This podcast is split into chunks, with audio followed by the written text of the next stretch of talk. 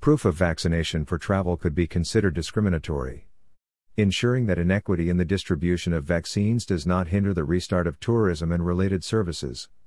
Jamaica Tourism Minister urged members to consider all the implications that a vaccine passport could have, primarily on tourism dependent countries.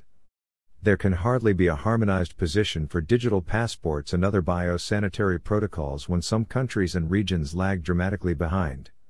The minister made his comments on proof of vaccination for travel in his capacity as chair of the Organization of American States OASH, Inter American Committee on Tourism CITUR Working Group 4, which was developed to create a recovery action plan for the airline and cruise industries.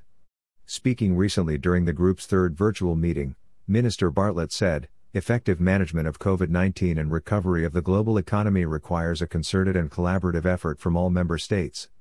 We need to move together on this, or else we risk a deterioration of the situation in developing countries, the effects of which will inevitably spread to neighbors in the region and beyond.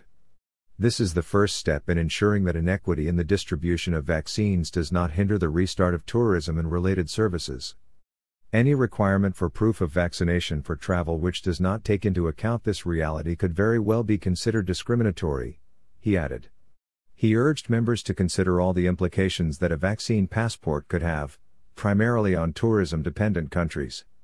Therefore, it is pertinent for the Americas to be a strong voice in introducing the recovery recommendations that will work for the region there can hardly be a harmonized position for digital passports and other biosanitary protocols when some countries and regions lag dramatically behind in their health response systems, including the vaccination process.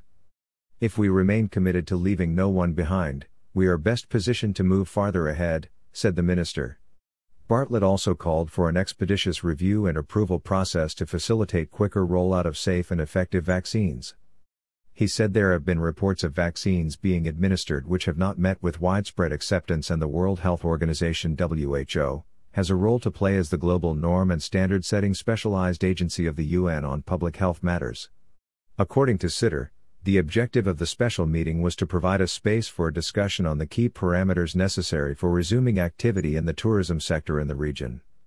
The intent of the meeting was to work towards building consensus regarding coordination of actions among countries to engender confidence on the part of travelers, to ensure that the tourism sector in the Americas returns at least to its pre COVID 19 path.